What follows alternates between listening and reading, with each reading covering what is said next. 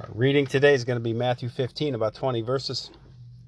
Then, then came to Jesus from Jerusalem scribes and Pharisees, saying, Why do your disciples transgress the tradition of the ancients? For they wash not their hands when they eat bread.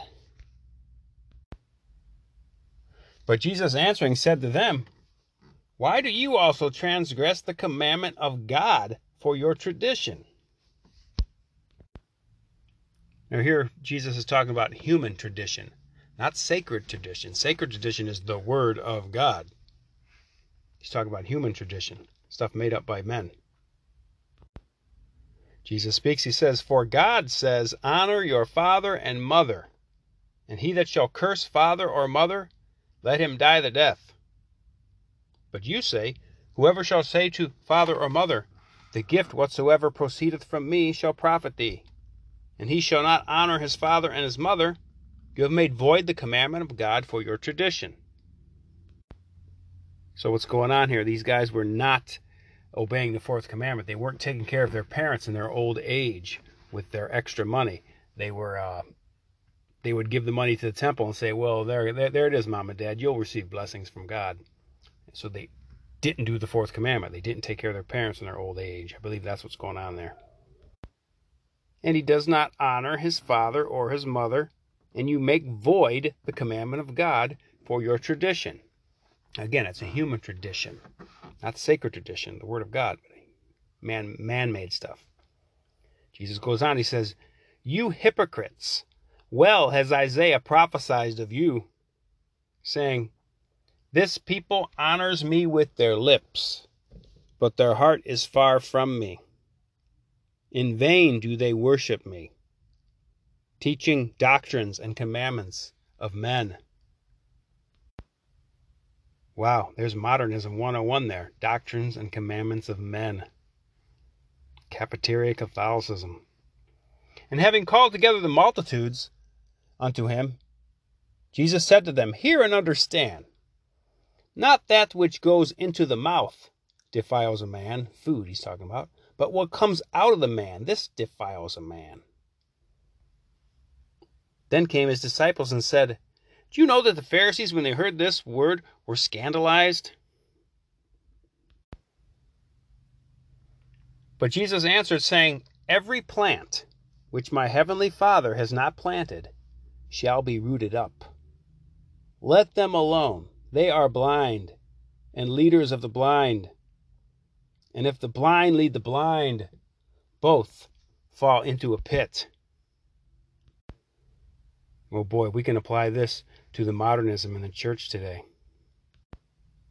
I mean, it's everywhere. It's in priests, it's in bishops. It permeates the Catholic Church, this modernism, this, this heresy called modernism. It's a denial of objective truth. That means people want to play the cafeteria Catholic thing they want to pick and choose. They want to say, well, I'll believe in the Trinity. I'll take that. But I won't take this moral teaching of birth control. No, I don't want that. Sunday obligation. Nah, I'm not going to take that. And they start making stuff up and picking and choosing what they want to believe. It's a mess. It's modernism. And you want to pull your hair out, you know, because of this. But Jesus gives us the solution to it here and how to deal with it. Right here. I'm going to read it to you again.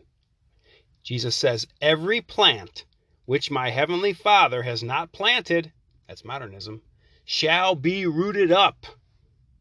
Let them alone. They are blind and leaders of the blind. And if the blind lead the blind, both fall into a pit. So just ignore that modernism stuff and cling to the deposit of the faith. And Peter answering said to him, Expound to us this parable. Jesus said, Are you also yet without understanding? Do you not understand that whatsoever enters into the mouth goes into the belly and is cast out into the drain? But the things which proceed out of the mouth come forth from the heart, and those things defile a man. For from the heart come forth evil thoughts, murders, adulteries, fornications, thefts, false testimonies, blasphemies, These are the things that defile a man. But to eat with unwashed hands does not defile a man. In our Catechism of St. Pius X, we have made it to the seventh petition of the Our Father, the final petition. Sed libera nos malo.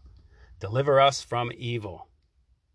St. Pius says, In this seventh petition, deliver us from evil, we ask God to free us from evils, past, present, and future, and particularly from the greatest of all evils, which is sin, from eternal damnation, which is its penalty.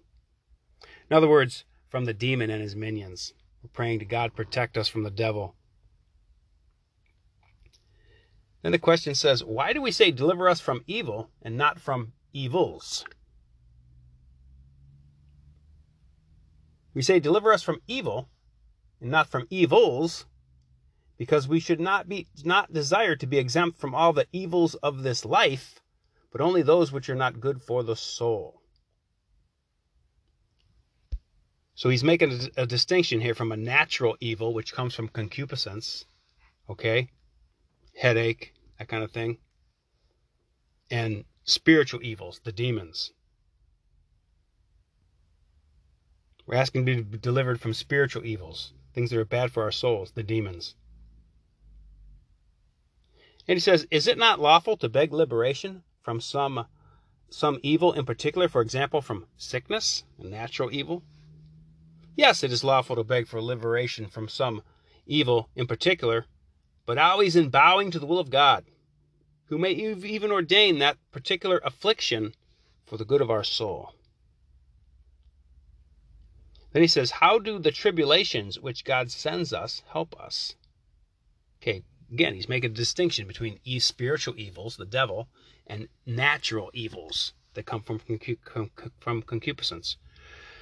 Tribulations help us to do penance for our sins, to practice virtue, and above all to imitate Jesus Christ our head, to whom it is fitting we should confirm ourselves in our sufferings if we wish to have a share in his glory. So, I guess a, better way to say it is he's making a distinction between evils spiritual evil, the devil, and and uh, not the evil of concupiscence, but the the evils that come from original sin, okay, which is concupiscence, I guess. So let's let's recap here. The seven petitions the Our Father went over. It's very important to know what they are so we can pray well. Hallowed be thy name means may God be known, loved, and served. Thy kingdom come. May we stay in the state of sanctifying grace. Thy will be done. We pray for the grace to do God's will and not our own will. Give us this day our daily bread. Give us all the spiritual things we need and the corporal things we need. First of all, spiritual things, sacraments, scripture, tradition, prayer, that kind of stuff. And secondly, corporal things. Forgive us our trespasses as we forgive those who trespass against us, is where we recommit to be forgiving. Forgive everybody. and lead us not into temptation. We pray that God will strengthen us to overcome the temptations that come our way. And the final one, lead us not into temptation. And the, and the final one, deliver us from evil. We pray for deliverance from the evil one. And again, not necessarily the, the all the evils of life, because those can actually, as Pius says, they could be good for our souls. They could sanctify us. They could be penance for our sins. They could be temporal punishment, good and sanctifying thing. But the spiritual evils, no, they're not good and sanctifying. The devil and his minions are bad, so we pray to be delivered from them.